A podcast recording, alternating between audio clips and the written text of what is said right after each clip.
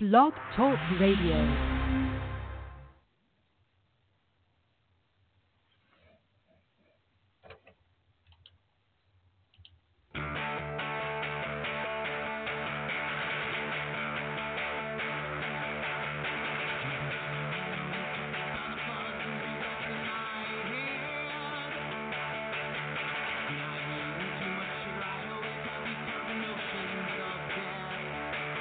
Hello there, and welcome to Ready to Unload with Cal and Sam Pete, New York Sports Talk podcast, and more.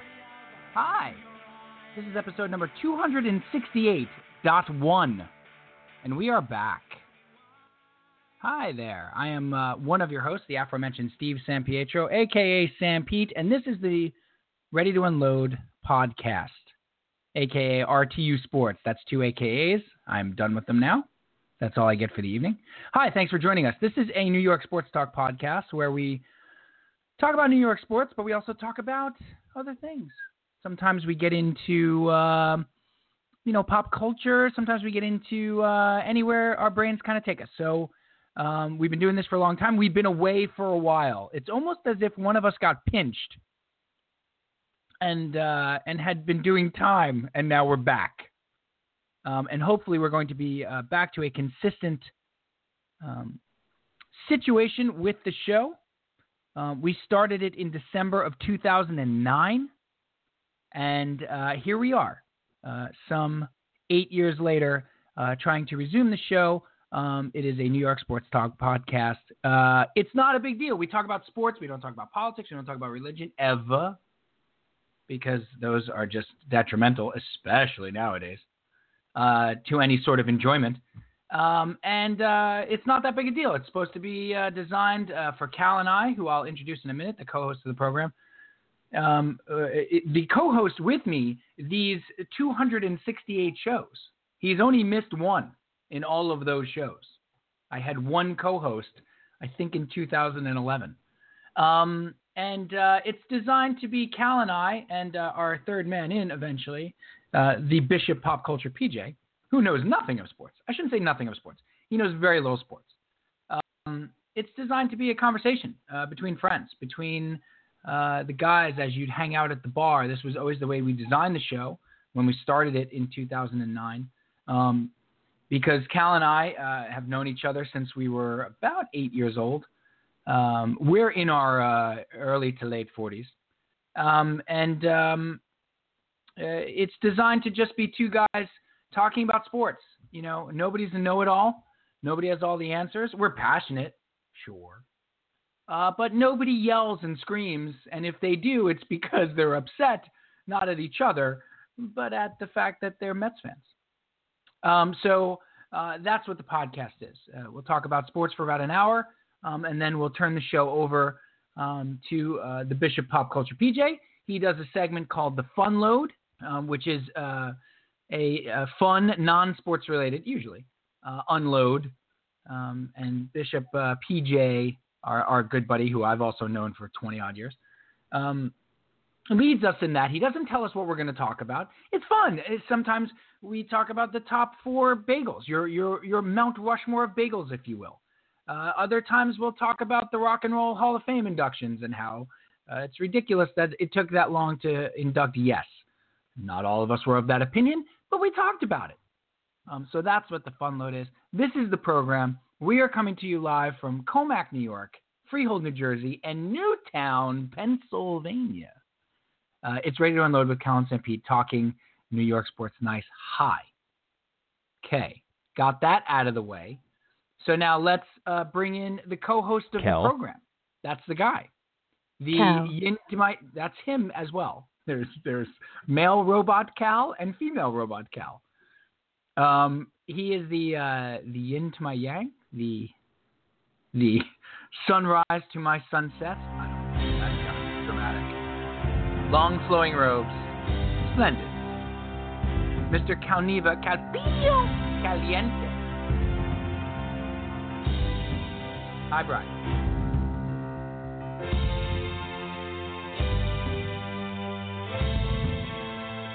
Right. And of course, we can't hear him. so he's got to come back in and come back out. That's fine. We'll reintroduce him in a second. PJ, Sports, religion, and politics, my That's- three favorite things. that's what we're talking tonight sports, religion, Oh. and politics. All right. Uh, this is, of course, uh, we're going to bring Cal back in in a minute. He's going to jump back out of the room and come back in You know why I love that? the room where it happens. I love that because I get to hit all the buttons again. You get to hit all the buttons again. I want to be in the room where it happens. The room where it happens. I was in the room where it happens. Yes, you you went to Hamilton's uh, house, right? Went to uh, went to Rhinebeck and saw the room at the Beekman Arms uh, where they had uh, the famous really heated argument. Really? Where uh, yeah, where where Hamilton frankly got out, way out of line. Nice. Well, he did that a lot, as we Yeah. now well know. yeah, I'm in a Yeah. um, I'm in a room where it happens phase right now. just that That's track. the- yeah, that's the song du jour for the boys, for uh, for for the for the guys. They go through phases where like they're obsessed with a, a, certain song for like a month. It was Guns Mhm. and Ships for about two months, Mm-hmm. and we all have the rap down now. I mean, even the little guy, even the four year olds got it down. Well, Hamilton's gotta got put some the, got some gotta language. Put the letter, but the sooner the better to make it. Get your right hand What do man you- back. what- Nailed it. What do you do with the salty language tracks? So we mute the f bombs. Okay. Everything else gets heard. okay. and I've explained to them what the words mean, and even the f bombs I've let slip. Oops. Like the hard one is um, there's a hard one in Yorktown, obviously, and there's a uh, a difficult one in Yorktown. We're of course talking about Hamilton because it's a New York sports talk show. Um, True to form. there's, there's a difficult one in in uh, Yorktown, and then there's a which is a tricky one that I sometimes sometimes miss, and then um, in uh, Washington on Your Side, they went to a Washington on Your Side phase, which is an Mhm. unbelievable song, by the way, unbelievable. Sure. Sure. And uh, Southern mother grabbing Democratic Republicans. Mm. Uh, I let the I let the effing slip sometimes. Oh boy. So uh, let's check on Cal again. Yeah, that's the guy. He's there. Mr. Brian Is he- Calneva Is Calpino. he keeping rhythm, or or is he tapping his microphone? He's uh, sending Morse code. this is an emergency signal. Hi, Bry. Hi. What's up, buddy? Not a whole lot. Welcome back. Yeah, thanks. I have um a couple things for you. Okay, The first is that was a great introduction. thanks. That was a great sort of uh, primer on what we're all about. Thanks. You handled that well. You covered everything except for one thing. What's that? You left out the part where there are uh, there's been 268 episodes, and in every single one of those 268 episodes, there you know what I'm going to say. There are technical difficulties. There are technical difficulties. Please Well, I stand sh- by.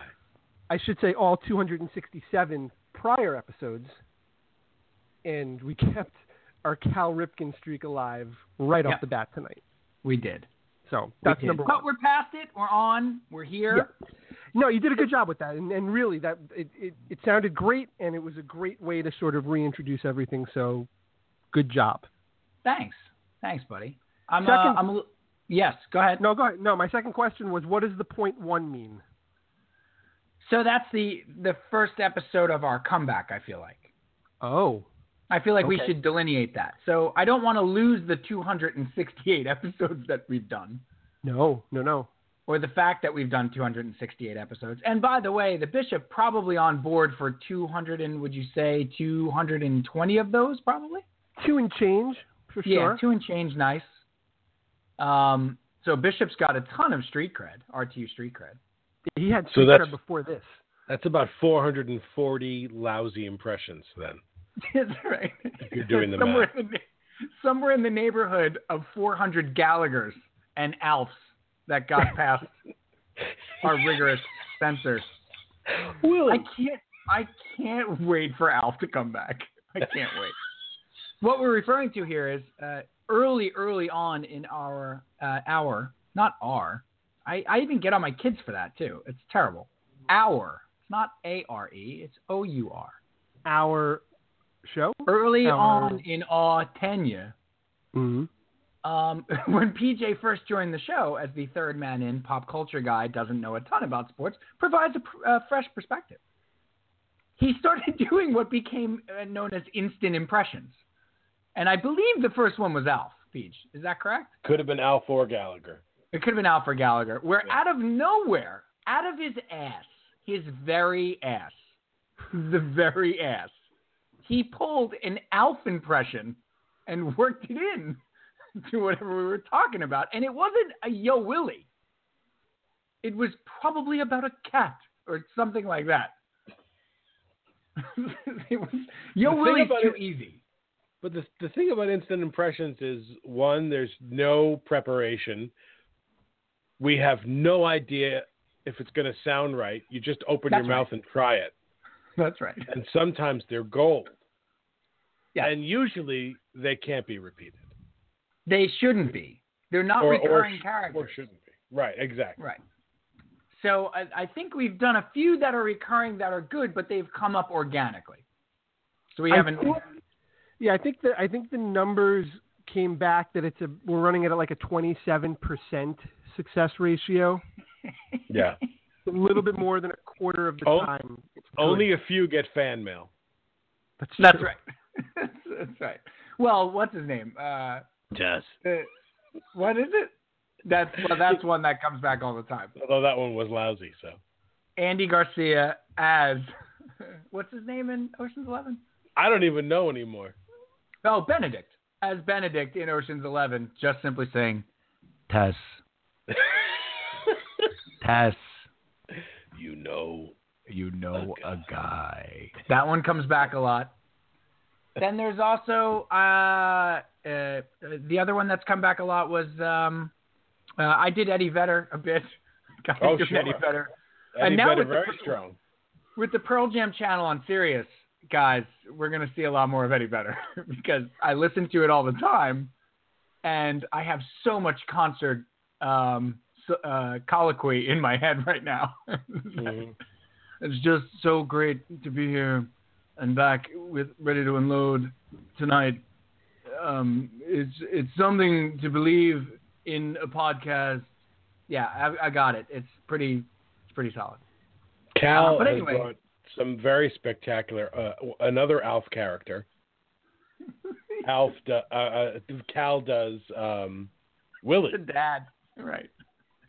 And uh, of course Alf. his Michael his Michael McDonald cannot be touched. Yes. The Michael McDonald is right there with Rick Moranis, but it's instant. It's got to be. It's it's instant. Nah, I can't. Yeah, I can't really. You can't gotta just be in do the it on moment. No, you gotta be in the moment. Not the on adrenaline's no. gotta be up. No, well, Exactly. it'll it'll come out at some point, but Exactly. Right. So so this is what uh, this is what uh, we've done. This is what we're all about. We're coming back here, and uh, we're about to get into the sports. Coming back a little more structured. Um, so we're gonna Well, we'll we're gonna break. We're trying. We're gonna break the show up uh, uh, a little bit, and um, I think we should get to it. I think we should. Uh, I think that's enough for the reacquaintance. Is that a word? yes. Pleasure to meet your reacquaintance. Right. Pleasure to make your reacquaintance. No, to meet your reacquaintance. No, no. make. No, no, Wait. I, I, I, I know the difference. I'm just really pleased to meet the person that you have been reacquainted with, Oh, who's PJ? which is PJ. Or is it in the meta? Is it the podcast in this instance? No, no, it's PJ. Should we defer to the guy who has a degree in English? Nah. Let me reacquaint you with the first segment. Oh, look what you did. Bye bye. Hey, hey, Job, get off that segue. All right. Um, come on. Hi. Uh, so we're not doing any music for this. No Steve? music, yeah, I I No, thought we might have a little no, I thought you were going to produce the shit out of this. What happened? Hold on. Where- Where's well, the if you gotta A-block ask music? for it, Come we've on. been pre- we've been prepping our return for three weeks. He picked up a banjo. He picked up an effing banjo.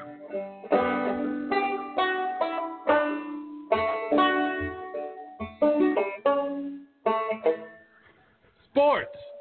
There, how's that? I'll tell you that was pretty good. You should have recorded that. He's That just gonna was have to do it every week now. That was really solid. Sports. Instant composer. Instant theme song. Uh, okay, Peach, we'll talk to you in a bit. We'll see you uh, in the fun load. Of course, if you feel like chiming in uh, during the sports, as always, chime in. Oh, I'm gonna chime. All right, you don't have to put your bells on. Just take it easy, guy. we'll let you come in. You could try to stop me from chiming, and I'll okay, chime. relax. All right, the bells will say Mary. Calm down. Chiming, Uh, chumps. is okay, so uh, here's what uh, here's what we're looking at in the A block tonight, Cal. Um, we, uh, we wanted to uh, first of all, uh, again, welcome back. It's great to be back. Um, and uh, you and I have been basically doing shows via text message for the last six months, so we might as well. I was tempted to just read our text out loud. I for feel this like we could do that. Sure. for this Mets block. But um, uh, up top here in the Met uh, er, in the A block, I wanted to um, uh, to talk about the Mets uh, first, and then talk about the Yankees a little bit, and the pennant races as well. So let me open here, Cal, and I, I titled this, and I'm breaking my arm, patting myself on the back because I'm so proud of this title. But let me read this to you, and you tell me, you take it where you want to take it. Okay? All you right. take it where you'd like to go. The completely unexpected rise and rapid and predictable fall of the mid decade New York Mets. That's what we're leading off with tonight. Well, that's a mouthful. Break it down. Hammer. Break it down. All Break right. it down. Uh, say it again. Give it to me one more time, and I'll break it down piece by piece. I could have added more to this. I had about 13 more words here, and I I went succinct. I tried to be more succinct. Oh, this is The- succinct. Yeah, right. this is you not being verbose.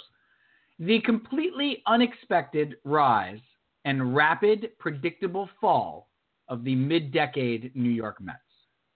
Completely unexpected rise. Let's start Yes. with that. Yes. Um, I don't know if it was. I think the level that they rose to was completely unexpected. okay. Okay, I think I- I, think that just validates the first part of my statement. Well, not really, because it wasn't completely unexpected. Because we had been we had been planning this and expecting it and hoping for it for the previous four or five years. Oh, go ahead. That's fair. Absolutely. If you're going to ask me to break it down, No, I, I just want to note, though, something that I couldn't really put in here but is inferred, Cal, is we have to take, or I'd like to take this being the Mets. mm, Like, the what usually befalls this team, where they usually are in the pecking order of New York, where they've Right. been since 2009. Um, the uh, the the LOL Mets, the same old, you know, the only the Mets aspect of it as a base, as like a as the starter. right. So to me, that makes their rise to the World Series two years ago Right. completely unexpected. The unex- the, that's what I, and that's how I started this. The rise to the World Series was completely unexpected. You're saying the level. I'm saying overall, like the Oh, good I- fortune of the not Cespedes, you know, the not Gomez trade and getting Cespedes instead. Like I'm talking about all of that. Okay. Like when does that ever happen for the Mets? When did they ever make a trade for Carlos Gomez only to have the medicals go wrong, only to make a trade for Yoenis Cespedes the next day and have him put up MVP numbers over 60 games? The only other time that happened was when the ball went through Bill Buckner's legs. Or in 69 when they caught the Cubs. Right, but there wasn't there wasn't something that happened that there wasn't an event that sort of led to that. If you want to talk about Fair. the black cat, that's Right. fine, but No, but I or the ball hitting off the top of the wall and and and which uh, was oh, that was 73. That was 73. My bad. but but against but the again, Pirates against the Pirates in 73. but th- but that's a good point because it takes something ridiculous for the Mets to have any. That's all I'm saying. That's all I'm Yeah. saying. It's So fine. that's But I, I'm looking at the the level they reached. Absolutely unexpected, but completely the rise- unexpected. The rise to get there was completely unexpected because when did they ever get the break on Cespedes? And that's what Right. got them there. To get you're right, but but I but I guess if you go back to 2010 and 2011, and the rebuild started then. That's when Sandy Alderson came in and Terry Collins came in, and they cleared out all of the the old dead wood, and they started from scratch, and they have the pitchers coming. Everybody was sort of on board with, all right, Absolutely. once we get to once we get to and then Harvey showed up in 2012 and everybody was on board with all right 2014 is going to be the year you know so that was that's when I That's fair. That's when fair. I when, the issue I'm taking is with the completely part right. it wasn't completely unexpected because this is what this is what the whole plan was right Right.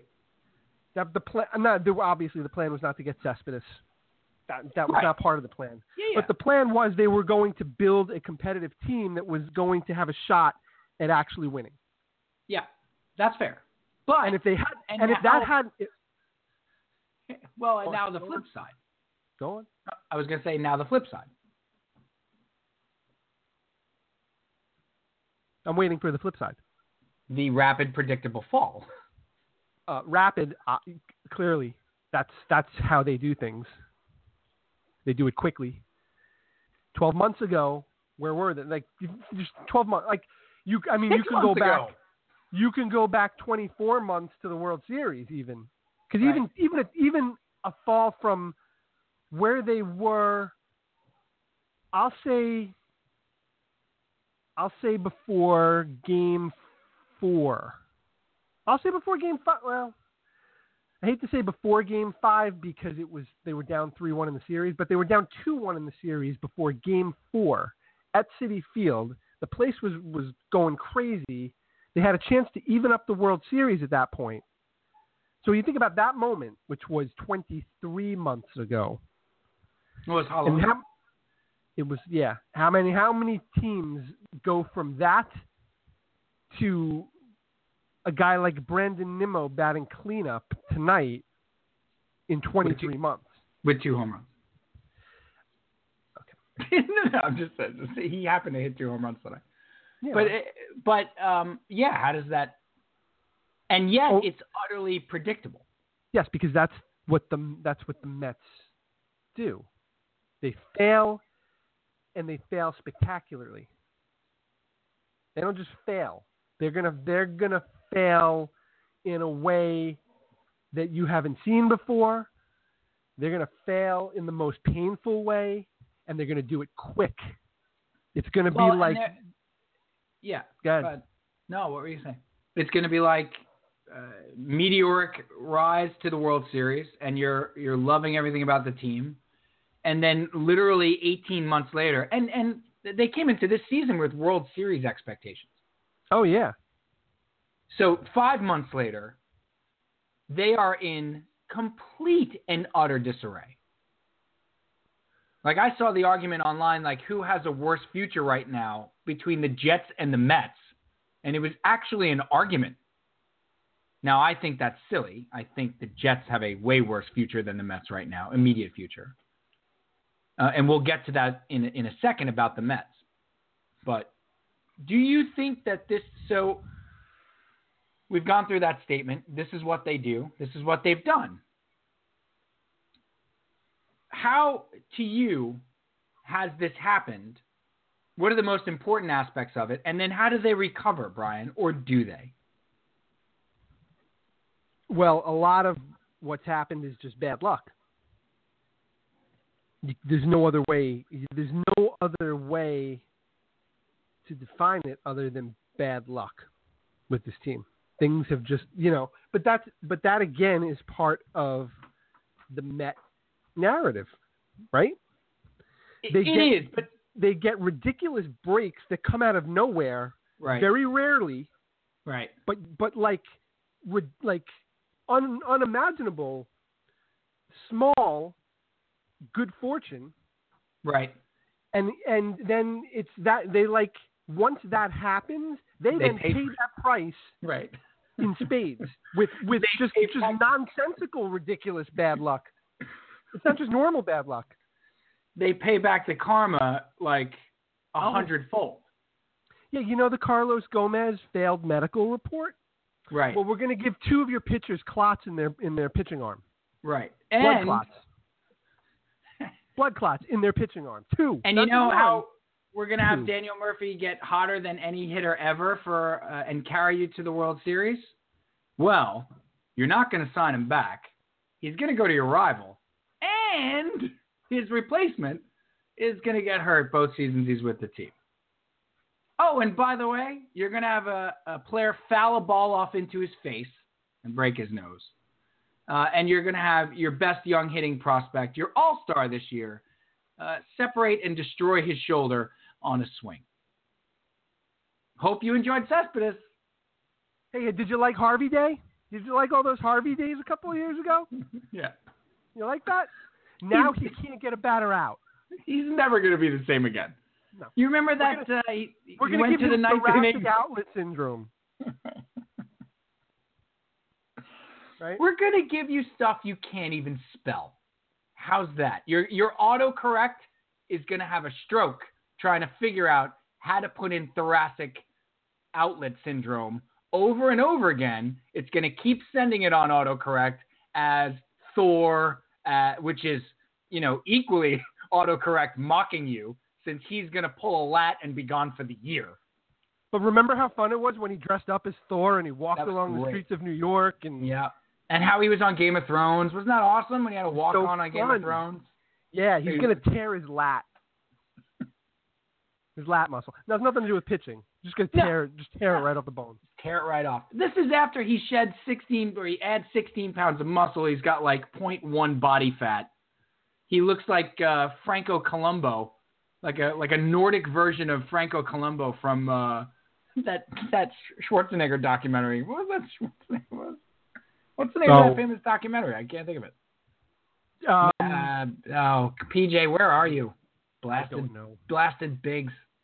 I don't Uh, know. but anyway, Remember He- the guy? Remember the guy that we had, the homegrown guy that was going to go to the Hall of Fame. He had like five really great years. dude, Remember that which one?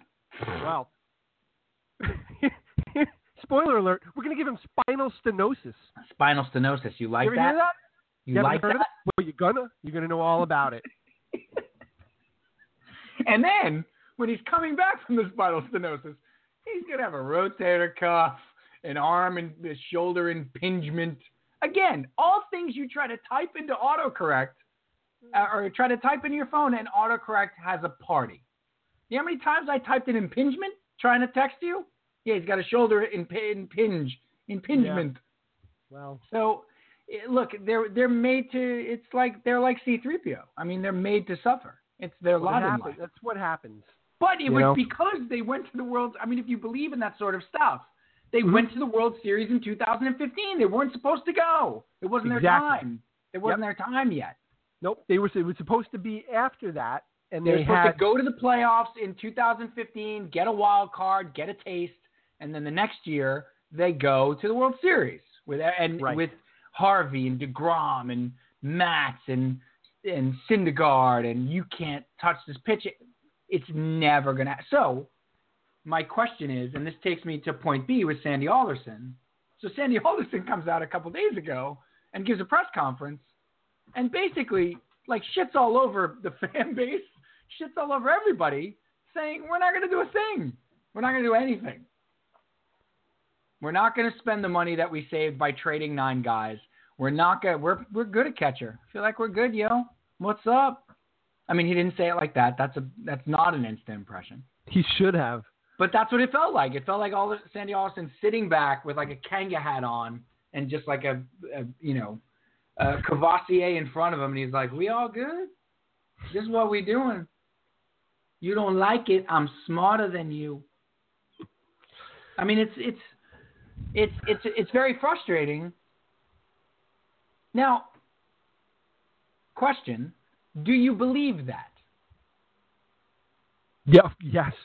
You believe in now? You've gone to every season ticket holder like uh, a special meeting with Sandy Alderson before the season. You get to go to that with your brother-in-law, and you get to see him talk and interact with the fans. You've seen it for like six years now. Do you take him at face value for what he said the other day about we don't see significant spending? We think it, a lot depends on this. We think a lot depends on Lagares and Nimmo. And Yeah. I do. Because the one thing that he's always been very cognizant of is setting expectations. right? Right? He's really he I don't I don't think he never believes in pumping things up to get expectations raised only to not be able to deliver on it. Don't you think he under though he undersells and tries to over deliver?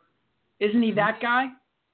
Under under promise. Sorry. maybe a little, maybe a little, but I I think for the most part he looks to he looks to set expectations and do it early. I think that that I think he knows exactly what the plan is going to be in the off season, and he's Right. setting the expectations now before we even get to the off season and get our hopes up. He was sort of like letting everybody know.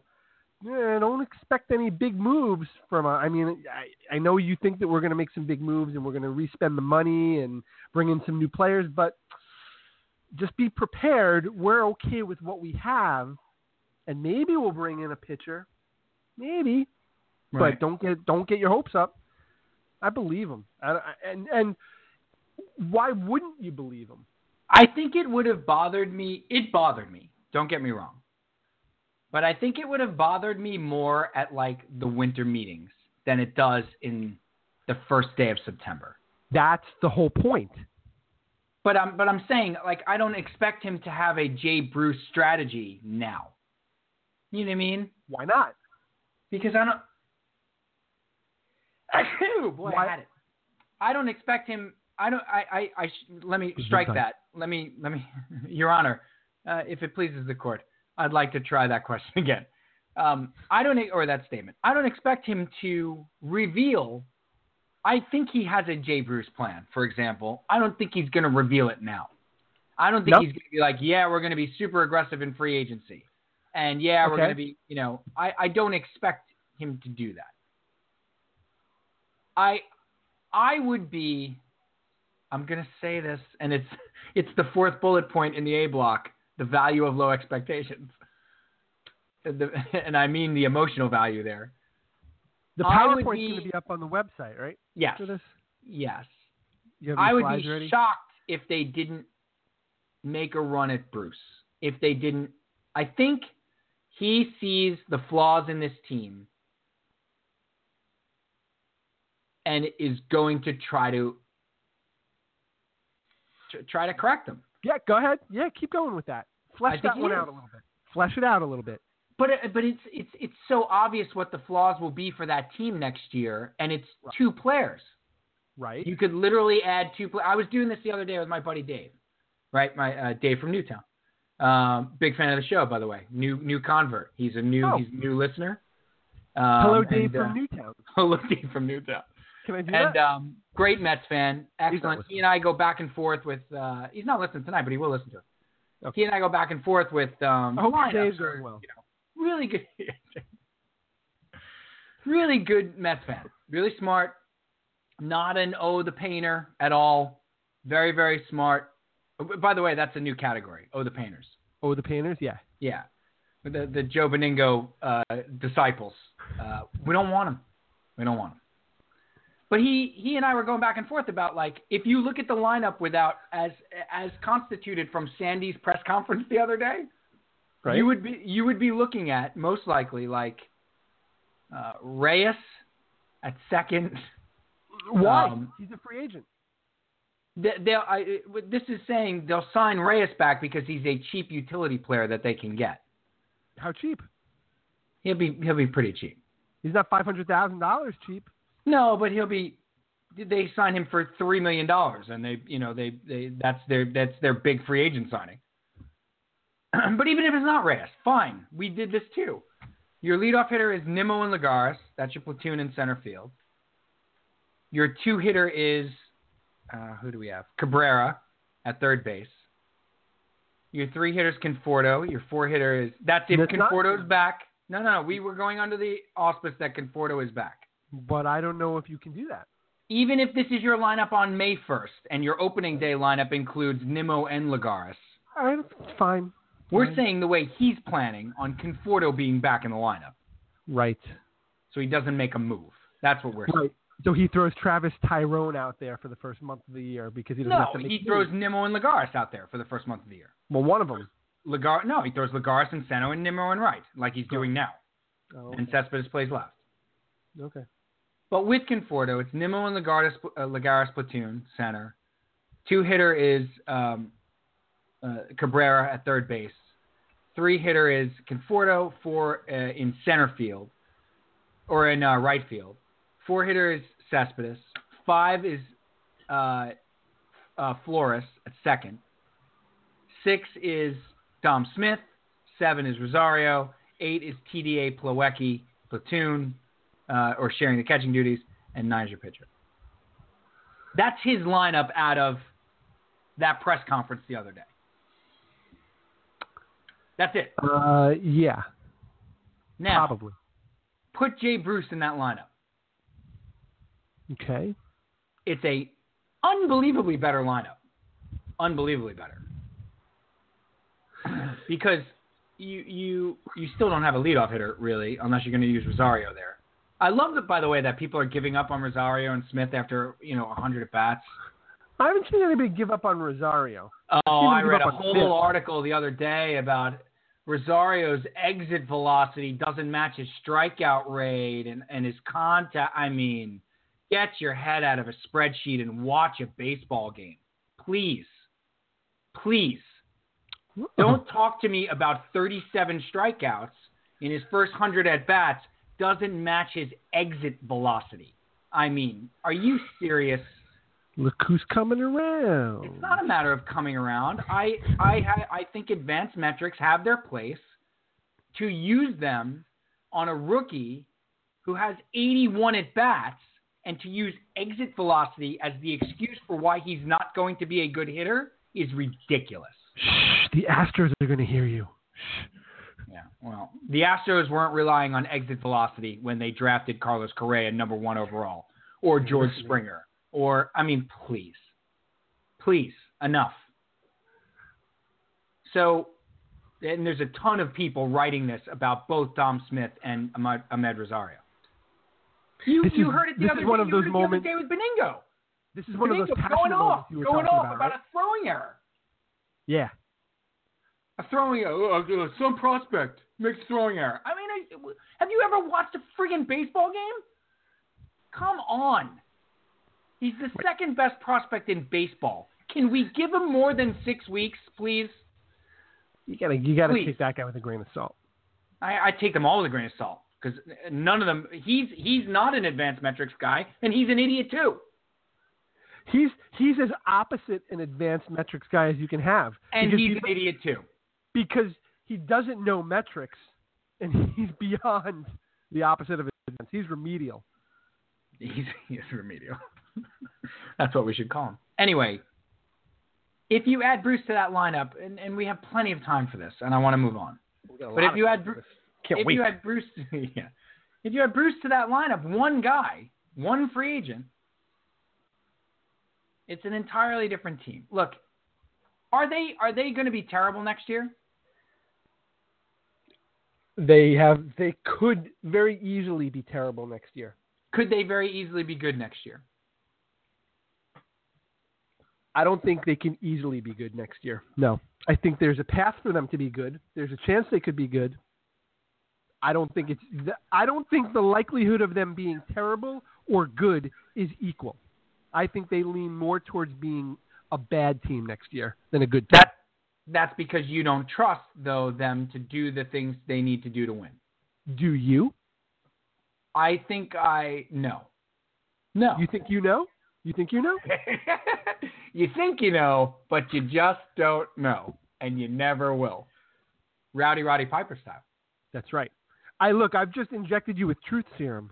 What's it going to No, be? Don't don't don't inject. First of all, don't inject me with anything. I know how to do it. Oh, you do? You're a trained prof- Is there a Yeah. trained professional? Yeah. Who does the truth serum? Is that like a phlebotomist? No, you can get it at Stop and Shop. No, you cannot. Yeah. Can I use it at Stop and Shop? You can't use it at Stop and Shop. So if I inject my cashier with No. truth serum, No, no, no. That's that's that's a crime. That's- no, no, That's, that's assault. a crime. See, I wa- don't you have to be a if you're injecting anything? Don't you need to be a phlebotomist? No, Am I using that right? a phlebotomist. No, That's a right. phlebotomist is, is who you take the blood, right? Who you take the blood? From Who you do take the you blood? take the blood? Who, who, From who who? takes from the whom? blood? From whom you take the blood? Who, who, who taketh the bloodeth? Phlebotomist. You know, Dr. right. Erase that was a phlebotomist, by the way, I do know that. when he was in. Yeah, The also a doc- erase test is unavailable. That's correct. he remains he remains unavailable. Um, All right, so all right, so I won't, won't go. I won't take the drastic measure of injecting you, but I'll ask you nicely. What do you think's going to happen next year? you know, I, I I don't believe that they're going to do the necessary things, um, the things necessary uh, to win. However, I think you I think there's a slim chance they get a Jay Bruce or they get. I think there's a chance they get a Jay Bruce. I think there's a chance they sign a big free agent. AJ Bruce or Jay Bruce himself? I think there's a chance they sign a Jay Bruce. Do you think they sign JD Martinez? That could be a guy. Wow. Yeah, I think they sign a big bat for the outfield because of Conforto's injury. Because I think they're comfortable with Conforto playing center field when he gets back. Now, Brandon Nimmo is certainly making things interesting. I mean, he's up to 285 now. He's got a great on base percentage. He he has a great at bat every time he's up there. He's a, he's he's looking like a major league player. I don't know if he's an everyday major league player, but he's certainly for the first time I think in his career looking like an everyday player or looking like a major league player. What Um, does the pivot table tell you in your spreadsheet? No, I don't know. It's no. You Look that have up. Don't make fun. You don't have to do that. This is this is on this is on eye test. I mean, this is from this? what I Is that I've like an iPhone? It is like an iPhone. Is that an eye app? test. Eye test? It's an it's one of the 800 MLB apps. That's a new. Dude, can MLB have any more apps? I know. You open up, and we know somebody very well, a good friend of ours who works for MLB Advanced Media and stuff like that, and he'll be the first to admit it. If you open up the At Bat app and you go to other apps, there are 713 apps. It's like a suite of apps. It's it's not a it's it's a luxury suite. It's a penthouse of apps. That's true. And not one of them. They they have not developed eye test yet for the iPad. There's ballpark. There's your other ballpark. There's that old ballpark. There's swing away, bat away, hit away, pitch away, steal away, away. run away, into the night. Do do do do do do. I know it ain't right. There, it's ridiculous, ridiculous, guys. I don't have time. I don't No. have to. There's home run derby and and pitching derby and pitching home run derby, and it's too much, too much. This one. The All eye right, test so- from MLB. Great. And it'll eye Just test. you, and you know what it is? You open up the app, you punch in the player's name, and it says, "Hey, it's pretty good." or you punch in the app and you and it says, "Nah, this guy don't got it." I feel like it's. I That's it. feel like That's it's a virtual. I feel like a virtual reality representation of the player, like on a on a pedestal, just turning around 360 slowly. Right, but it's it's a scout from 1957. Right. And then right. And then after he turns around, it pops up. What do you think? And then you either say yes or no. It's interactive. It is interactive, but they if you say no, then the 1957 scout comes out and he goes, "Eh, not so good." he's not a ball. He's got a cigar, right? Yeah, he's got a scar. He's got the hat. Right. You know, he's he looks he looks like a newspaper man, but he's not a newspaper man. He's a Major League Baseball scout. He's an old school scout. Yeah, and it's and it says, "Nah, this guy's no good. He's a bum." or it says, "This guy's an all star." Um. Anyway, all right, that's Uh, enough on the Mets. Yeah, so we'll we'll see what happens with the Mets, but I'm I I am dying to talk to you on approximately March 1st, 2018, Right. to find out if the Well, Mets let's do a show then. did- Let's put it in the books right now. Well, I don't know PJ, it's a Thursday. Is it no, Thursday? it doesn't matter. Put We're it in the it book. We're doing it. It's a, if it's a Sunday, it doesn't matter. We're doing it. Well, I want to know at that point, did they do what they were supposed to do in order to compete next year? And I, I'll tell I'm you not right now. saying I think they're going to. I'll tell you I'm right saying they're I think going there's a greater chance than you do. Okay. I got the date book open. What are we writing down? well, first of all, we're having a bake the sale. The RTU bake sale is going to be December 12th. So put that down. Can And you then we're- can you do these in the uh, vein of the morning announcements in high school? Uh, good morning, everybody. The uh, did you do the morning announcements? No. We all did. I thought we all took turns doing them. Did we? Maybe we did. I don't know. No, I don't this remember. is- the bake sale is December 12th. We're going to do a uh, potluck, RTU potluck. Right. Um, that's going to be Rocket January. Club will be meeting in the East Gym. Rocket Club, East Gym.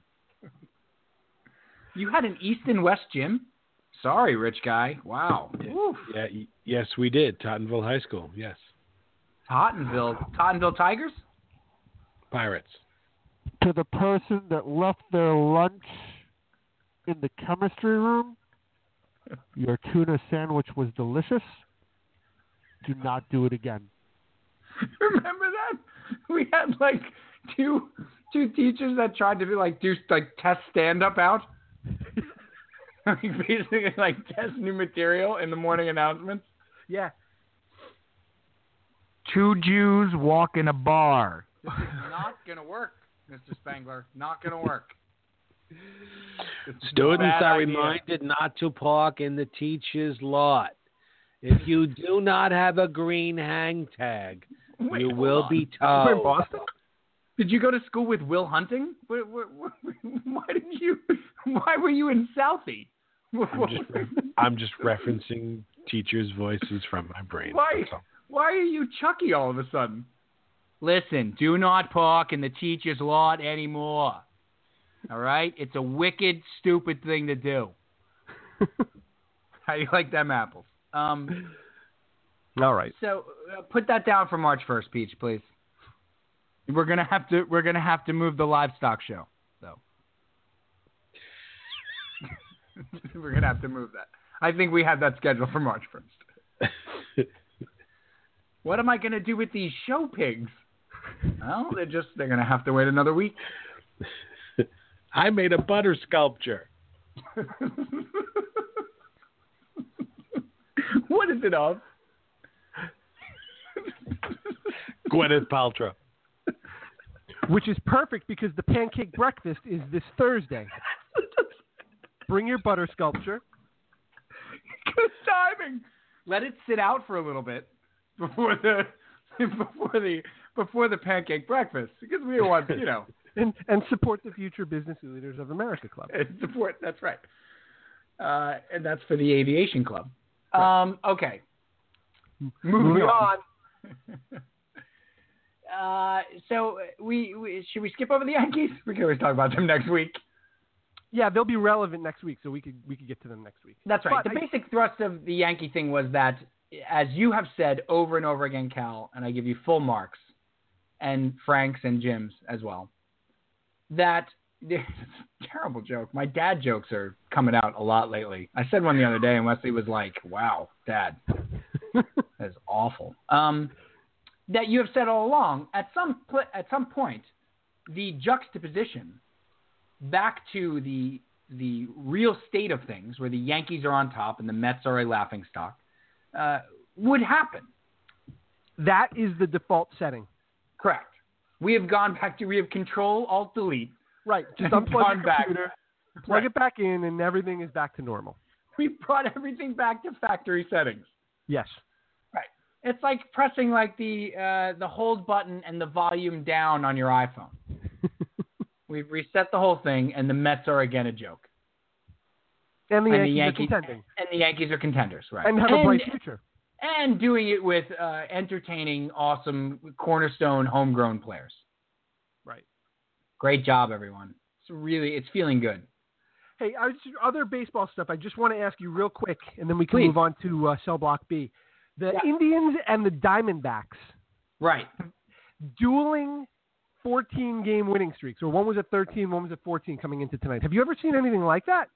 Nobody's ever seen anything like that. I think it's the the most uh, consecutive wins concurrently for two teams. But it, but I said that you- entirely wrong, but you know what I mean. I knew exactly what you meant. But don't you feel like that should be getting a lot more attention? That there are two teams at the same time in a pennant race Right. that haven't lost in two and a half weeks? It's crazy. I think it's getting a lot of attention though. I've seen it on MLB and stuff like that, and I know. I mean like in in in public, in the square. not public, not in public. No, just in like like at the water cooler, even. Like, okay, okay. How about this? How about this? Where you work, you've got great sports fans where you work. You talk sports all the time. Has this come up at all? Yes, Okay. but only, but Then only through the no, no, but only through fa- only through fantasy baseball. over here. Only through fantasy baseball Right. because Corey Kluber's won like four starts in a row with like 114 strikeouts. It- but it but it did come up like that that both teams are crazy hot, and It's, it's remar- I'm I'm fascinated by it. It is. It is. It's. This has been a a weird baseball season because part of part of it is the product is not super. Uh, in that home runs are way up, strikeouts are way up, and it, that's basically all the game is. Like watching that Astros Mets series, which I admittedly didn't watch a ton of, uh, for fear that my children would start rooting for the Astros, which is a very real fear. Um, but the Astros play like Keith was like uh, Hernandez was like drooling over the Astros, drooling, begging for them to win the World Series because they play fundamental baseball. They Right. have like Altuve, who you know they don't just hit home runs; they hit doubles, they move runners over, they steal bases. They're playing a brand of baseball that no one else is playing. No one else is playing it. Well, The Dodgers Cleveland- aren't. Cleveland is kind of playing it. Cleveland is right now on this streak. Great pitching, fundamental stuff. It's not all home runs, is what I'm saying. Right. Right. Right. And the the Astros have been that all year. And Correa, uh, Correa go out for six weeks, no problem. You know, Bregman steps up, plays short. You know, uh, Gurriel uh, plays third base. They don't miss a beat. You know, guys come in. They hit a lot of home runs for sure, but they play good. It's a nice brand of baseball. Nobody's It is. playing it. But like Cleveland and Houston was running away with everything this year. Yes. Cleveland's like two games behind them right now. I know, I know. Well, but that's also because the Astros have been playing the four corners basically.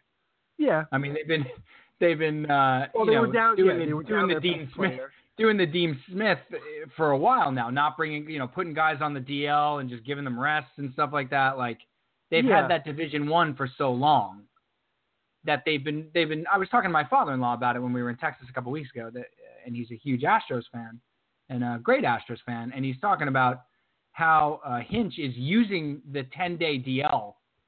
He's getting a lot of heat for it, but my father-in-law and I agree with him thought he was using it brilliantly. Like get these guys rests. You know what I mean? Get them back by September Right. so they don't have to, you know, rev it up immediately. But if you can get a guy a week off or 10 days off in August and you've got a 10, 12 game lead, by all means, especially the pitchers. You know, I, Right. I just uh, the, the what the Dodgers are have done this year, although they've had a kind of a rough month, right? The Dodgers have had a, a very rough month. What were they like? uh, Like three and three and twelve, or three and fourteen, or something like that over a, I- a stretch. Or I feel like they've lost 11 out of their last 12. Is that possible? that is possible because I had Okay. heard they had lost fifteen of nineteen. Yeah, I think they've they've once they got to like 90 and 30, and everybody was was They were- talking about them. Yeah, they were fifty-two games over five hundred. Yeah, it was it was ridiculous. And then all of a sudden they, they just they just cooled off. Right. Um, it's going to be a very interesting postseason. I, I, I for one can't wait for hockey. Um, so we got a couple, we got a couple minutes left, um, and the NFL season started tonight with the Patriots and the um, uh, and the Chiefs. Um, Yeah. and and look, we only have a couple minutes here. We have a ton of time to talk about football. Uh, football will probably be in the A block next week. Um, but I just want to say this: it is astounding to me, and it's not just because the Jets are going to be really bad. Because I'm okay with the Jets being really bad this year. I, we, you and I have talked about this off the air, as we do. Um, that I, the Jets need to rebuild. I, it's time find out what they have in Hackenberg, find out what they have. I have I, I think our buddy Joe Caporoso from Turn on the Jets has the entirely right idea in that this is how I'm looking at the season. I'm rooting for them to win every week. But if and when they lose, and it will be often, it's not going to sting as much as it would in a normal season. If they win though, I don't care. Good, they won. You know, if they if they somehow go 8 and 8 this year and play a competitive brand of football, well, then so be it. I saw eight wins. You know, I'm not going to root for them to lose. But that said, the losses, and there will be many of them, won't sting nearly as much. So, Some folks a- believe there will be 16 of them. Yes, which is ridiculous. There, uh, and the Giants are going to be very, very good this year again. Um, I firmly believe that. I don't know if they're as uh, you know winning a Super Bowl as they're sort of taking a ticker tape parade already, but I think the Giants are going to be very, very good. I think they're going to be uh, one of the three or four best teams in the NFC.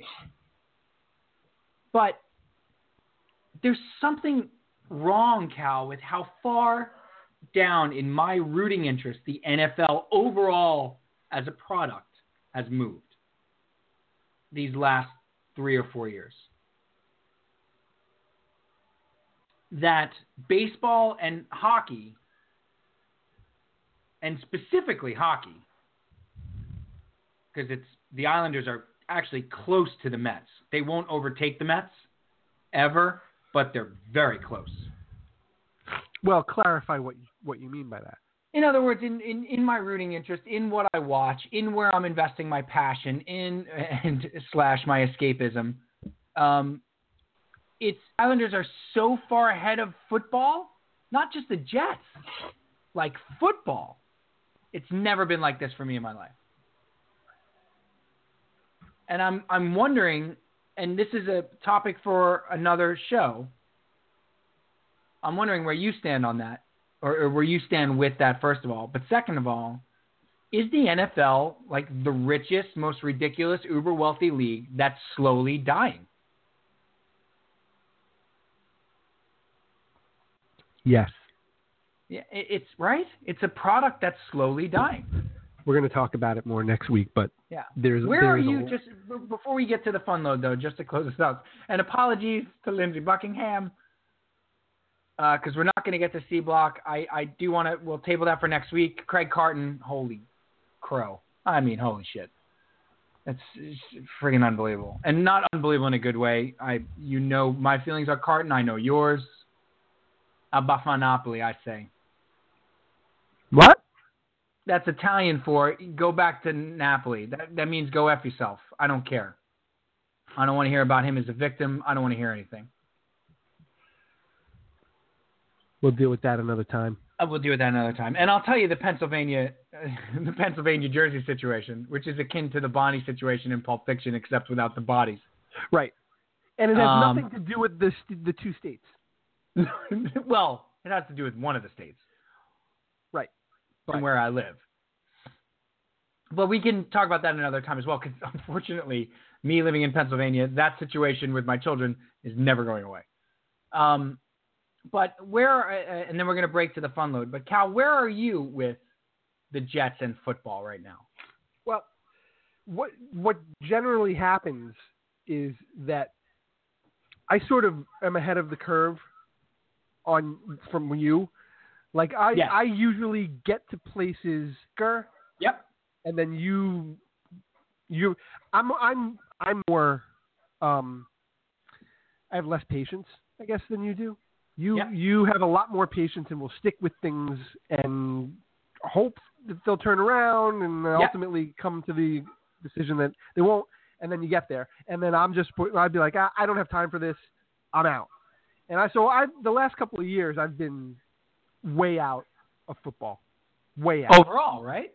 overall, but even the Jets too. Just Right. really not. I, I don't watch football. I shouldn't say this. I don't sit down and watch a football Sunday. No. Not, not, I, I still do, but there's a lot fewer of them. No, I don't. I really don't. I, have I've sort of sacrificed all of my Sundays, and willingly, for whatever baseball I needed to have this year. I find myself with nothing. Yeah, nothing on Sundays. You know, no, just I had no baseball either. All yeah, that's what I'm saying. the- right, right, right. all of the football sacrifice that I made last year in anticipation of baseball this year. Now, Right. I didn't have any baseball this year, but I just I'm not like I can, I I promise you right now I have no idea what's going on in that football game. I I didn't I- even look. I checked in for fantasy reasons. So, Didn't even check in. yeah. Now I'm interested. I'm interested in fantasy football, and I will follow from that aspect. But it's definitely a conversation that we need to have soon, because there are a number of reasons why what you said is pretty accurate. That this league is in a lot of trouble. Yep. And it's filthy rich. Filthy rich. It's making money hand over fist. Over hand over fist. What's the what is I don't I wish I could come up with it. The who the goose that killed itself is that what it is? The golden goose. The goose that laid the golden egg and Yeah. then killed itself. Wait, then- why was the goose suicidal? I don't know, but there's This something. seems, this seems like as good a time as any. Time to go to the fun load. Figure out what happened. The NFL is the goose with an egg that was golden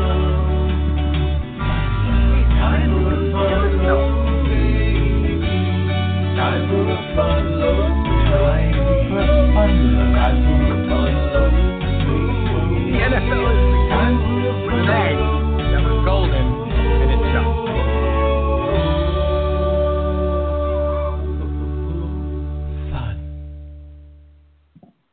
All right, it's time for the Ready to Unload Fun Load, produced and brought to you by the Bishop Pop Culture PJ. Hi, Peach. Hey! wow, somebody somebody had an extra cup of coffee tonight. Did you do Ooh. Nespresso? I like Nespresso. Have you had Nespresso, Cal? No. Uh, first of all, you can never say it without thinking of the Saturday Night Live mock commercial. Not even the not even the real commercial. No. the parody of the commercial. The. SNL parody commercial, probably my favorite parody commercial of all time. the best. Espresso. Nespresso. I've had. Uh, we have a machine at work. Really good. Yeah. I love it. I, I love it. I'm an I'm an idiot. I'll drink anything coffee related that's gimmicky. I'm an idiot. Hey, Peach, can you turn your camera on on the Google Hangout, please? It's, It's on. on. I, I see myself. Not for me. Why don't you there put your thumb in your eye? Maybe I that'll got help. it. I got it. I got How about it. that? Stick it up There at you go. you. Giving Uh, me tech advice. Peach, is it the goose that laid the golden egg and then committed Harry Carey? What is? it? Why can't I think of this expression? The the goose that laid the golden egg. What's wrong no, with that? No, it's about the. It's something about the. It's something about the goose killing What's itself wrong or with something. you The know, goose killed that old fairy tale about the goose who kills himself. You You know know, the kid, the kid one that you read to your kids at night. the old parable about the goose who takes a knife and sticks it in his gorgeous breast, his his his delicious breast. Harry You know Goose. that- You know that one. Harry Carey Goose. yeah. Everybody knows that. Wasn't that one of those little golden books, Harry Carey Goose? Hey, I got you the Pokey Puppy and Harry Carey Goose. there's a goose over there. Hi. Those were those cardboard books, right? The small Harry golden Carey cardboard Goose. books. Here's a ground ball to second. That one's kicked by Sandberg. I'm a goose. I do the pour over coffee now. We do pour over. What is this now? You brought what up is- coffee. And yes, I've What- had What's some. the pour over? What's the pour over? See, one of us is intrigued and one of us is already exhausted. It's exhausting. I know. It's the simplest. Glass pot, filter on top. You pour in your, on. you put in your coffee, and you just lightly and slowly add the boiling water. Bippity bippity bippity bippity. And and it's very very very smooth. It is the smoothest cup of coffee I've ever had Who has this time? because it is slow. Oh no, it, it is time consuming. You need to do four other things in the kitchen while you're doing it. So I make the kids lunches, I feed the cats, beep beep, bop bop bop, bing bing bing, Do my taxes, bingo bango, and then I go back over and I pour a little more water. refinance my mortgage. Water. That sounds uh, involved. You'll have to make me a cup of the pour over coffee. Oh, it's delicious. Can you say it like that from now on? Yeah, we're What- doing what- the pour over coffee. Pour over coffee. like as, as if you can't even be bothered to just even say the pour over coffee. Right. Um, like it any sounds- other sounds method is so beneath him at this so point. ba- so banal. It really is. Like you're still brewing. You you have a press there, a French press. Are you French? I don't think We so. have we have one of those too. Of course you do. We have a I- French press. We have a pour over. We have a Mr. Coffee for when company comes over, and of course we have the Keurig. You have the Keurig, right? And then you uh, do you have the 27 cup urn for when you have the Italian guests over? We still borrow the avocado green 1965 wedding right. gift pot That's right. from my in-laws. Mm-hmm. That's right. it It makes 65 works. cups of shitty coffee. Oh, it's good. it's good coffee because it tastes like Christmas 1978. That's Also why it's good coffee. produces. he just held it up on the GHO. Hold on, do that again. I want to take a picture. Oh my God, it's right there. And what color is it? It's avocado. green. What do you got that under Oh, the that's amazing. Oh, that's right here. amazing. Oh, that's going up on the episode page. That's so clutch. I love it. It's freaking. Uh, now that had to be your parents. There's no way that was yours. These are my in-laws. Yeah. Yeah, it had to be your in-laws. It it it, it reeks of 1971. It sure Do you know how many shitty cups of coffee that urn has produced for communions and confirmation? You know how electrically inefficient those things are?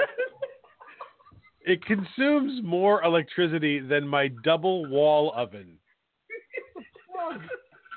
you plug it in and you get an immediate text message from PECO, if you're me, from from Pennsylvania Energy Company, saying, "Whoa, whoa, whoa, whoa, whoa! What lights are you doing?" Yeah, it's Did you- Which is weird because even in New York we get a message from PECO. It's crazy. Did you just launch a rocket? What are you doing? I can't run the coffee pot and the pool filter at the same time. it's too much for my panel. oh, Oh man. but you know what? Seventy-five people get a cup of coffee, and it's hot. And you, and You know and what? It is piping hot, it's that's right. The first cup and the last cup scalding. are scalding.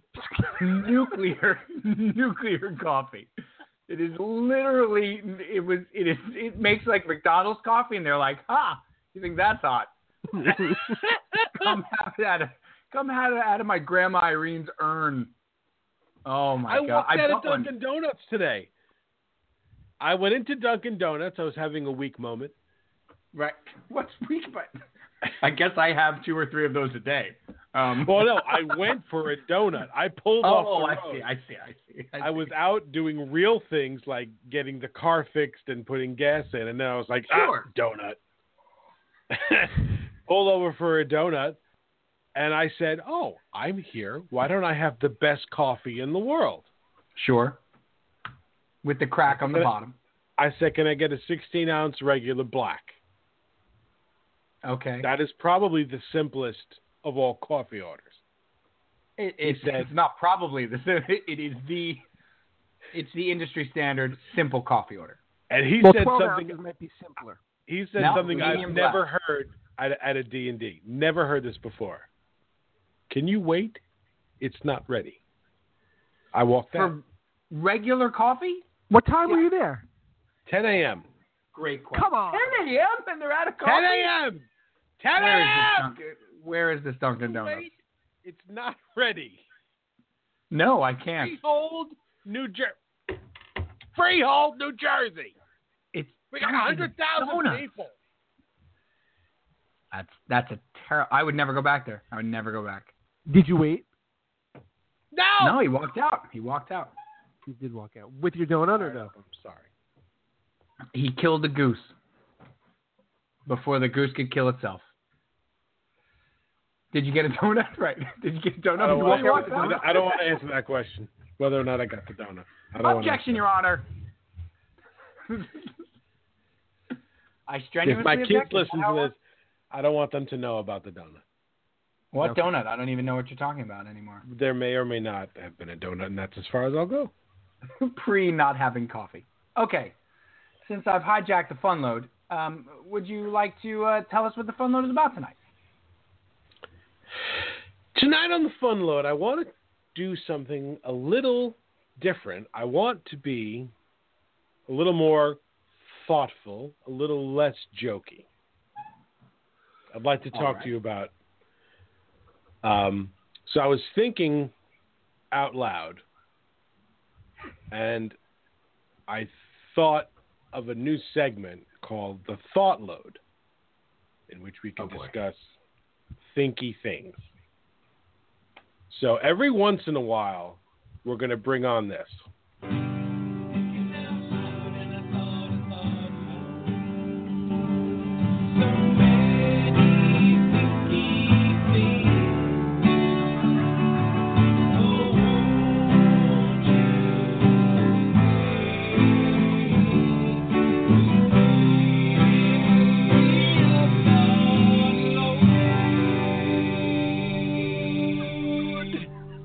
That's not the final mix. We'll we'll clean that up. But Oh, of course.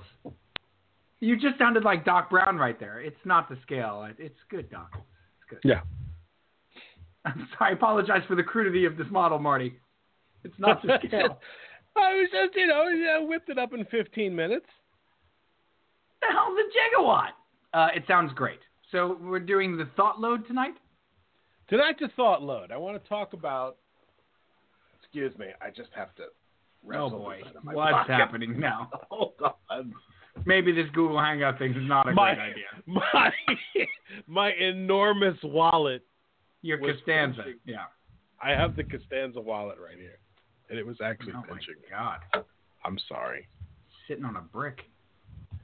So you you're uh, you're a serious customer, right? Sirius XM, Sirius uh, Radio, Yeah, Sirius Satellite.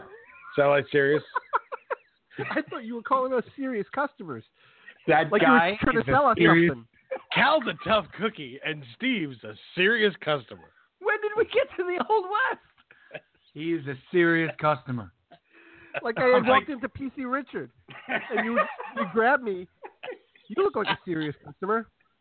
Come with me. See, I, I felt like I walked into a saloon. Hey, here comes that guy. He is a serious customer. I am Fri- okay. Yes, we are serious radio. Both of us consumers. Yes. Okay. Me only you- recent cow for a long time. Have you caught the uh, relentless ads for the new music documentary channel? Yes. Channel 106. Hi, I'm Kurt Loder. Yes. I'm 106 years old now. Which I thought But was I'm- a poor choice for them to lead with. Yes. Is that why it's channel 106? yes. On his birthday, they move it up one spot on the dial. That's right. That's right. Happy birthday, And then- Kurt Loder. And they celebrate. 107. They celebrate. Uh, I, I thought I thought it was um, I thought it was nifty that they're that they're getting into um, uh, behind the scenes and um, longer format uh, type stuff about bands and, and music and stuff. Um, and podcast wise, I've been I've been listening to a couple, and I've been coming around to it like this way, like the the podcast universe for uh, big spot of time was commandeered by comedians. You know what I mean? Like every comedian needed to have a podcast, and I I think that that's gotten saturated. Well, that was following Maron, right? So WTF is, Well, Maron's not and trying to also- be funny though. but also Adam Carolla, right? So Carolla's Adam- the guy that they all. Carolla has the podcast network, and Mhm. and WTF is right after that. So they're they're Mhm. actually kind of concurrent when they start. Concurrent, concurrent. Boy. Um, Serious, I need to serious. pour. I need to pour some coffee. Kurt over- Loder, Kurt So, but it- but it- but yes, you're right. Then every comedian had a podcast because Well, they what I'm finding is they saw Maron most do it. most of the like comedians' thing they needed to do. podcasts are not funny. right? Um, And Maron's is not funny. Maron's is an interview show. It was never intended to be funny. no, yeah, but I, I mean from the angle of um, try, but so, some of them are trying too hard. Some Yeah. of them are endlessly riffing, and it's like, um, it's like, well, maybe you should hold on and and refine this, and Right. go back to being a comedian and put it on stage, because Right. two hours of you riffing back and forth on the same mom joke to Yeah, get to a good one. And trying to be comedy bang bang, right? That's the other one. Bang, see, bang com- bang's got yeah, bang bang bang is uh the exception to the rule, I think. Yeah. Well, That's and the one been- that does it right. Yeah, he's been around for 500 episodes. He has comedians on it all the time, but it's it's always funny. It's a consistently funny show. But I get I get what you're getting at. Like in the podcast universe, it was dominated by comedy shows for the most part. Well, actually, what well what I'm getting at is is that um I I think the the better part of the podcast stuff that I'm listening to right now has gotten serious, not Sirius XM. I wish I had never brought that up. I wish I had never even said it. Um, it's just uh, uh, stuff with a more serious bent. It seems to be uh, better produced, more professional, way more satisfying, and has stronger and longer legs. You know, to to carry it. I walked away from WTF. I don't know if I told you this. D- WT, WTF um, started to make me crazy uh, when he was doing. I don't know if you'd call it self promotion, but like it's like he was rewarding people that he was working with with an the glow thing. Yeah, the glow thing. He lost The a lot glow of thing people. went way too far. You got to bring on the He- writers' room of glow. Yeah, he lost a lot of people then. He did. So I haven't been he back. Definitely since. did. Are the the, the shows since are they? uh They've been good. He's back to his normal self. but I think even in hindsight, he will eventually admit uh, that that was a mistake because it's okay to promote yourself. His listeners, I think, the people that follow that show and have for a long, long time, and he's been on for like nine years now, eight, nine years. Yeah, wow. He's done 800 episodes. Um, expect self promotion at the top. Expect him to promote himself that way. But right, to have like 10 minutes are about like correct. six shows with people that never would have been on, it felt gratuitous. Could have he could have brought the writer and directors on, done one show, yeah, and Go- been, go and been done with it, and just did like a glow show, and everybody would have given him that. He did like six shows or five shows. It was too much. But the shows he's been back to his normal self. But I, I, I think you're right. I think as the forum has found itself, what do you guys think of this? So we started doing this show in uh, in 2009 in December. Cal and I, with the idea of it being a um, uh, a sports talk call-in show like WFAN. We had no idea what podcasts were really becoming.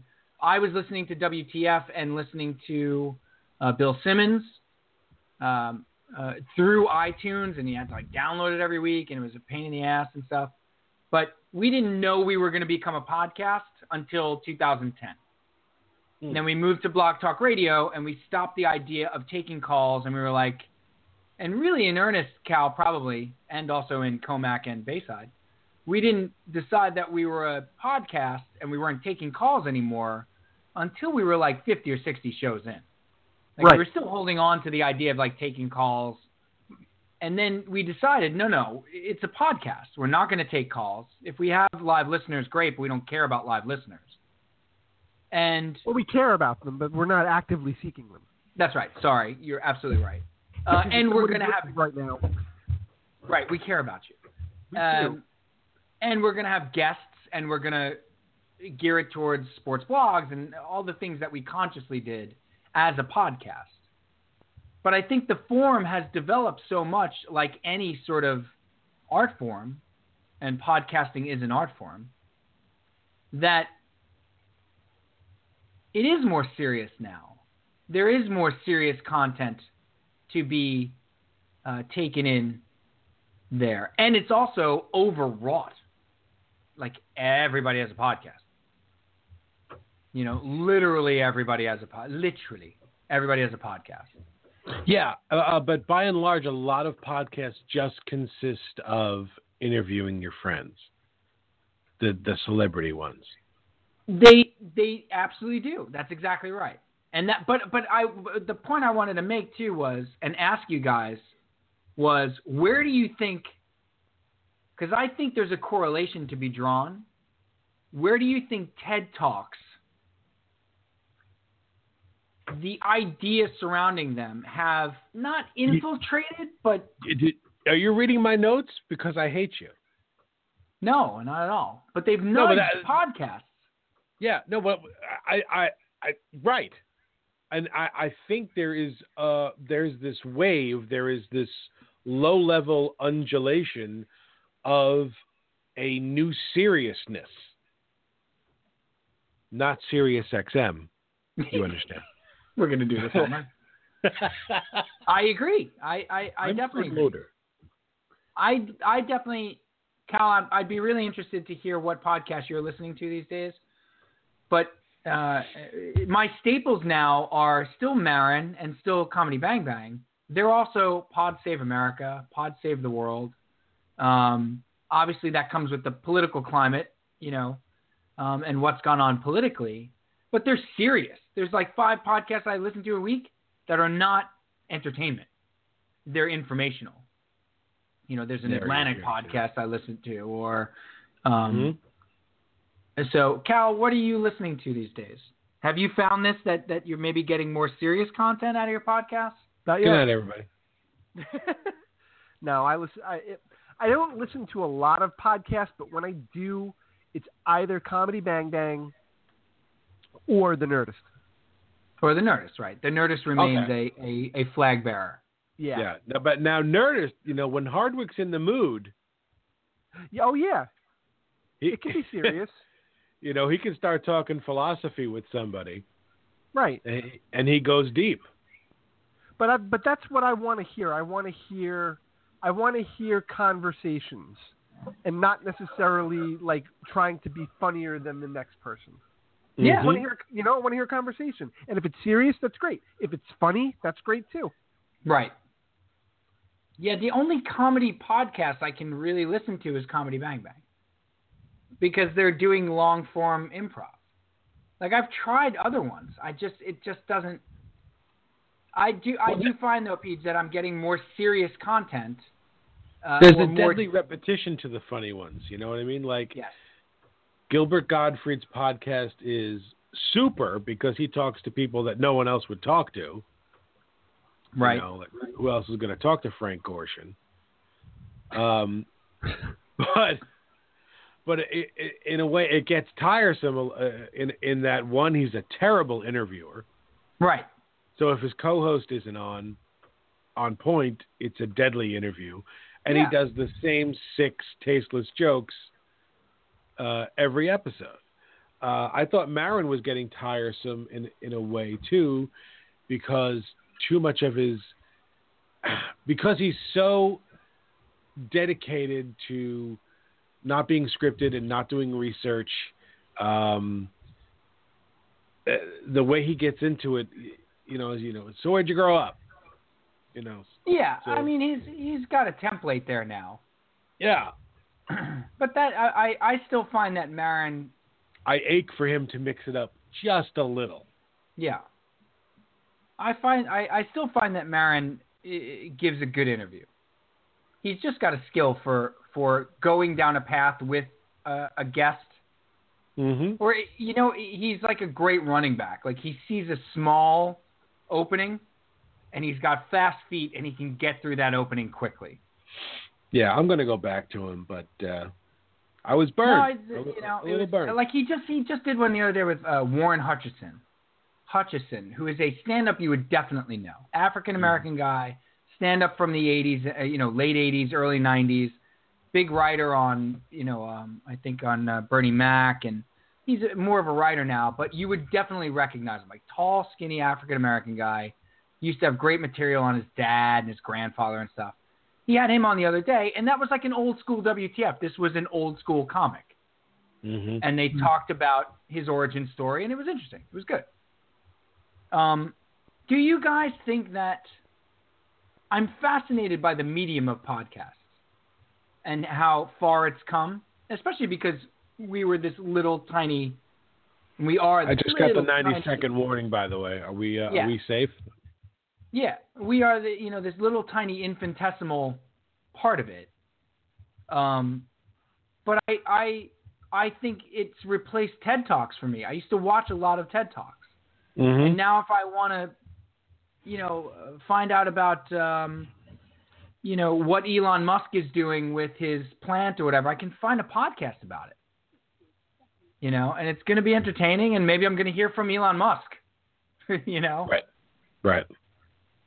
So I, I the uh, the episode, by the way, I should mention, is only set for 90 minutes.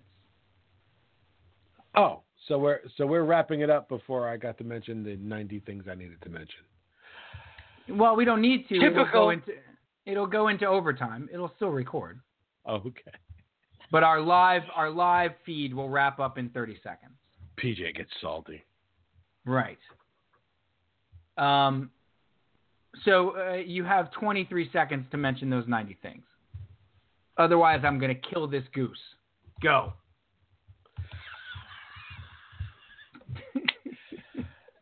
Um, If anyone was listening live, thank you so much for listening live. Go to iTunes and Yes. subscribe to RTU Sports, and we will see you next Thursday night. You can download the episode tomorrow if you missed any of it. Thank you. that was really good. Thanks. You hit the point. I got it in just beforehand. Uh, you know what turned me around too was um, the Serial podcasts. The Serial was great. The first season. Serial was great. Didn't love the second season. Oh, I really liked this. The one about Bo, Bo Burgo, I liked it very yeah. much. What about S Town? I didn't listen to S Town at all. Uh, I'm not all the way through S Town. Okay. Got to wait on that one. Cal, would you say that you so you're driving home, you have Sirius in the car, you you commute, you know, um, are you more inclined to listen to something on Sirius, like a comedy station or something, than you are a podcast?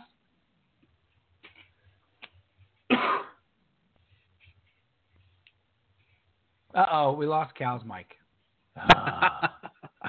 Liberty flew. Isn't that always the way? Jump back in, Cal. Go out and come back in. Jumpa, jumpa, jumpa. Um, So, um, because I wanted to ask you, uh, Cal, a question about sports podcasts too, because right. I don't, th- I don't think those have changed very much. Now, sports podcasts I can't speak to because they just I I can't uh, I can't do it. I can't do it. I can't listen to it. Yeah, I, I mean, I can. I listen to a few, but they're team centric, Mhm. and still n- nobody does them great. I mean, most of them are the people that we've had on the show. Now, I mean, maybe, Over the maybe years. I, I hadn't noticed the quality of the serious um, podcasts before. Uh, you know, and and and recent climates have made me more serious. right. That could be something too. But I but I I feel like they are coming into their own more. They're really expanding out into this long commercial free limitless format. And uh it, you know they're they're doing a bunch with it. It's um i don't know if you got to listen to revisionist history the malcolm gladwell um I didn't yet. I, that's on my list to check that That- out. yeah that is that is real good. Real good you know just just uh s- subjects where you know you you don't think about certain parts of history because you figure you you know what you need to know about it you know what i mean like you know Right. uh, if there's there's a history uh, channel documentary about Vietnam, you're like, ah, Vietnam. I don't need to watch that. I know enough Vietnam. But uh, he he has such unique insight and um, you know biographical information on, on people. Well, that's his, Uh, I mean that's his books, right? Too like Outliers and stuff like that. Like he looks at stuff from a very interesting angle. A guy like that though is a personality that would do a great podcast. I feel like. Oh yeah, he he carries it beautifully. Yeah. You know, you you you really hang on what he's talking about, and and and he, uh, you know, they usually between twenty five and forty five minutes on on a single topic, uh, Right. interviews, music, um, you know, intro, body, conclusion, the whole you know essay format. It's all there, and it's smart. The thing I like about it is it gets to be smart. Well, it's it's okay to be smart. Like I think early on in the medium, a lot of them were afraid to be too smart. That's what TED Talks do. you know, and now that's like Yeah. it's okay to be heady and it's okay to be meta because people are going to find you. That's the other thing about podcasts. Like people are going to find what they want to listen to. You know, there's there's a million of them out there now. You can find one for the New York Islanders that I like. I have like I by two guys that we had on the show. You Mhm. know, and they do their own podcast called Islanders Anxiety, and it's great. And I listen to it every week, and they do just a great job with the Islanders. You know, I It's- I don't get a chance to be around television. to- right. I, I, I'm I, I spend a lot of time nowhere near TVs, uh, and the reason I go back to the Sirius app is because they carry so many news stations.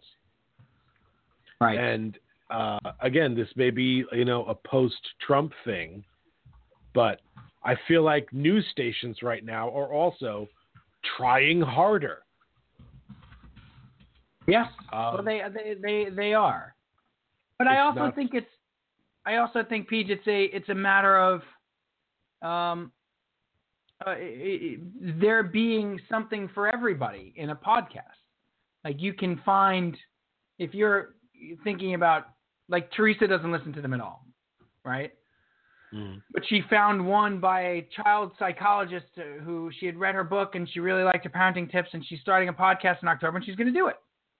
And she's going to listen to it because she likes this particular child psychologist. This one particular person is starting a podcast based on this book that she wrote and she likes it. Yeah. You know, there's there's it's it's it's very nichey. You find your gateway in, yeah. Yeah. There's a there's a gateway drug podcast. She liked Serial a lot, but it didn't hook her because she didn't like the Mm. second season. But it, um, we should wrap. Um, this is a this it's a fascinating topic because I find I get my news and a lot of uh, the political stuff now from basically podcasts and last week tonight. Like that's it. Yeah. you know, that's all Yeah, I can what- stand. The the political podcasts that you listen to are all very interesting. The Yeah. the one I, I do want to mention before we wrap. I have been uh, I got turned around and totally absorbed by the Joe Rogan podcast. Really, I can't. And- I've tried thing- like three times. Well, maybe his older podcasts were not this way. I have been listening to his last hundred. He's over Okay. a thousand now. Right. um, he does this amazing thing. Now, th- there are some guests that I have absolutely no interest in. He, you know, he brings on these, you know, super athletes or MMA The fighters, MMA stuff, yeah. you know, these guys that are, you know, sports nutritionists. So that's not that's not there for me. Um, but you know, he also brings on molecular biologists and, Right. um, you know, ethnomusicologists and stuff. Uh, people with actual theories. Like he brings them in to talk about a thesis and things like that. He knowing nothing about it except that he read that it was cool. Um, Hmm. and he will give them three hours. Now that is fascinating. That's Um, crazy. It's three hours is a long time, and in three hours, because I think because he's an endurance athlete himself, Right. he uses that three hours Like to find out whether or not you're full of you're full of it. You know, um, and and and that's and that's very it is very interesting. He had um, recently one of the smartest and most socially relevant podcasts, um, ha- the, which which happened just after Charlottesville, where he brought on uh, an evolutional biologist Okay. Uh, uh, and another um, renowned but controversial sociologist, and he and he brought them on together to talk for three hours about what are the cycles that brings people to these extremes. So, without making it a political podcast, which he did not, Right. he let them talk about the theories, the underpinnings of Yeah. you know, why does the clockwork in the human brain turn over this way? And why does it happen in 10 and 30 year cycles? And how do these Yeah. people find each other? And why are these types more organized than these types? Um, He did the, absolutely the, psych- yeah, the psychological the psychological mechanics of it yeah, ex- ex- exactly. Exactly. without getting it political. Right. Yeah. And um, he's very, it's, he's very good. Sometimes he's a total meathead, and I, and I get it. right. I really do.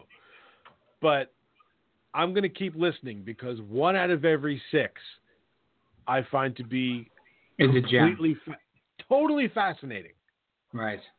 And the type of stuff that back when. I read back. magazines, this Right. these are the kind of ma- like you know I'd pick up a, a um, you Mental know, a floss. or- BBC Science Focus or something like like magazines you can't even find or get anymore. Right. Um, Highlights. Like Yeah, that. no, yeah. anyway, it's the new seriousness. I have a theory that things are getting more like even SNL. I think is getting more serious. Like the Yeah. satire is sharpening. You know what I mean?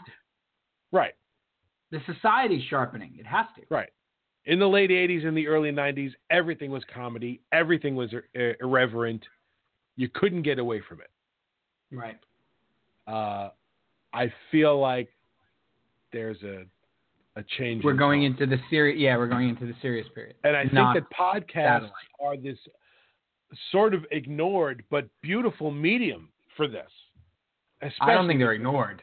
because of the well, they don't get enough. Uh, they don't get enough credit. You know, they they, they still have this sort of things like, well, you failed at everything in life. I guess you have a podcast now. I don't, I don't, I don't like that. I think that's that's going away though. I do. I think that's getting less and less as as Mm. people are making and of course the it the the lead to that is monetization. Once people start making a lot of money off it, it becomes less and less about oh you're a failed this, you have a pod or everybody has a podcast to where Mm. like oh Marc Maron made 1 million dollars off his podcast last year. Like right. That that adds the air of legitimacy. Or NPR's podcasts, which have been around for years. Like I used to listen to Fresh Air, and I still do every once in a while. Mhm. Um, or you know the Atlantic's podcast, or that adds a. It's like um, if you're a publication or something like that, you need a podcast. You need Yeah. a compendium podcast to go along with, which is what compendium means. Um, with your with your with your publication or with your show, or you need a podcast Yeah. and you need to do it well, or otherwise people aren't going to listen to it. I think it's be, Well, see- becoming more and more additional material to to to to to the the mothership, if as you will. This was a thought load. You see, Yeah. we did All right, it. close it out. We did it. Oh, that's right. I have to hit the buttons now. I'm sorry. You have to hit the buttons, and we lost Cal about about eight Oh. minutes ago. We lost Brian. He couldn't call back into the show because it's not live anymore. Um, that's him. All right. Um, so uh, we are going. to He's he said say goodnight for me. He will see you next week. All right. Um, play the closing music, Peach.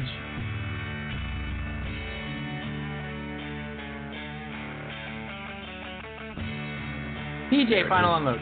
Final unload of the new season, point one. Uh, current events, hurricanes, disasters, uh, these kind of things break me up. I am donating all I can. I encourage you all to donate all you can. Don't need it. People need it. People got nothing. And more are coming. That's all. All right. My final unload is uh, also directed at that. Stay safe down in Florida, um, including my mother. um, and uh, we will see you next week. Thanks for joining us. Good night, Peach. Good night, I Cal. love you all. I love you, Cal, even though you're not here. I love you, Cal. Did you say serious and serious? Sir. Sir, sirs? Totally, Sarah. Let me tell the. Good night.